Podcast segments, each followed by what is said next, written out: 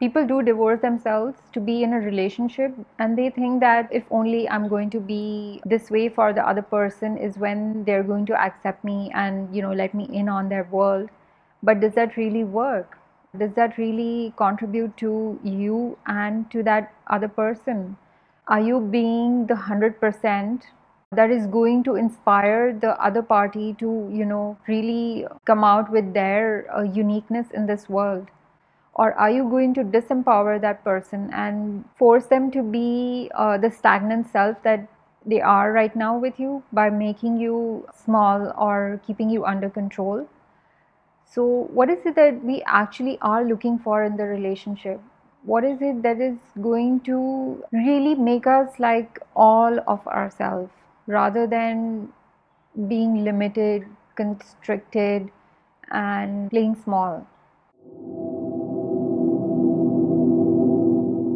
So ask yourself, why do you actually choose a relationship? What is it that you are looking for? Are you looking for companionship, someone to play with, or someone to really like explore the world with you? Are you looking for someone to just accept you or validate you all the time? Or are you looking for someone whom you can own? So, the times when you are actually looking for someone who is going to fill up that hole that you have within you, is when you really want to look within you rather than outside and see where you can be that for you. And that is when you are actually going to open up the doors for someone to be attracted to you the way you want them to be.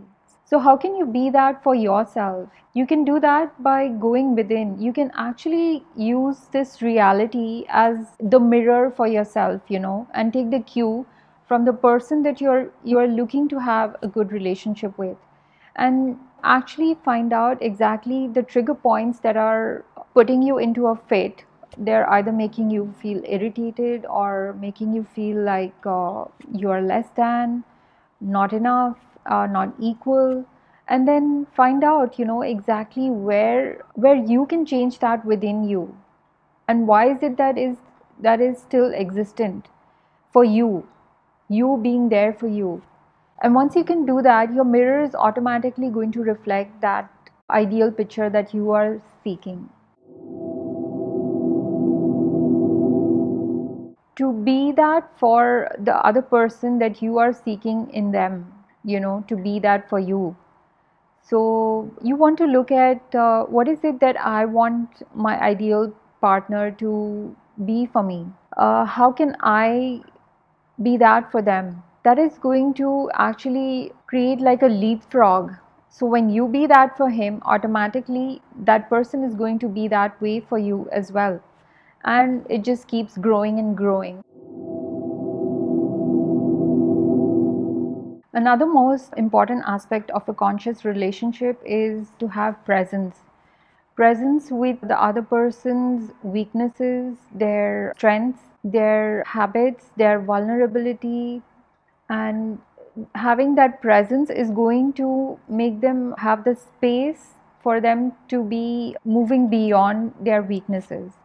And that's going to be the most important aspect, in fact, because it's going to be the glue for the relationship. Not only the glue, but that's going to be something that from where the strong foundation from where they can create further and greater. So now that I have given you all these pointers, are you going to actually implement them? For how long are you going to implement them? I challenge you to change your relationships with these tools. Are you willing to end the trauma and the drama with your relationships? Come join me for the workshop and find out more tools to create conscious relationships. We can do this together.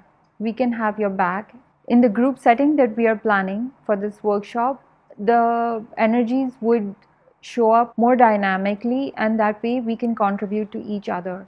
We can create greater relationships by simply reflecting on each other. If you're looking for a relationship where you can be accepted for being you, being understood, and to have greater joy with each other, come join us for this workshop Conscious Relationships.